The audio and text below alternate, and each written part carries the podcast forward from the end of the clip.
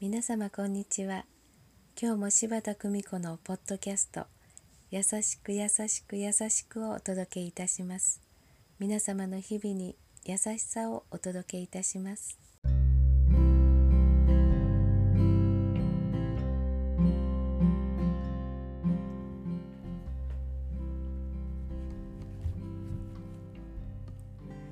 見取り師柴田久美子でございます。先日若い青年が私にこう聞きました。柴田さん僕には大きな夢があります。どうすれば叶えられますか？私はこう答えました。夢を唱えながらその人生を送っている。想像をしてください。父が教えた言霊という言葉の力。これは出雲大社の教えにもあります。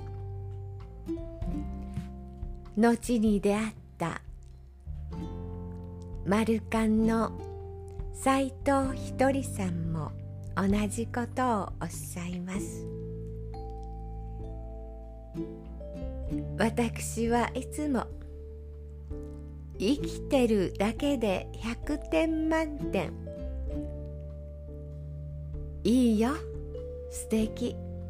大丈夫。これが私の呪文です。皆さんもどうぞ美しい言葉と友達になってください。優しく優しく優しく夢を叶えましょう。どうぞ素敵な一日を。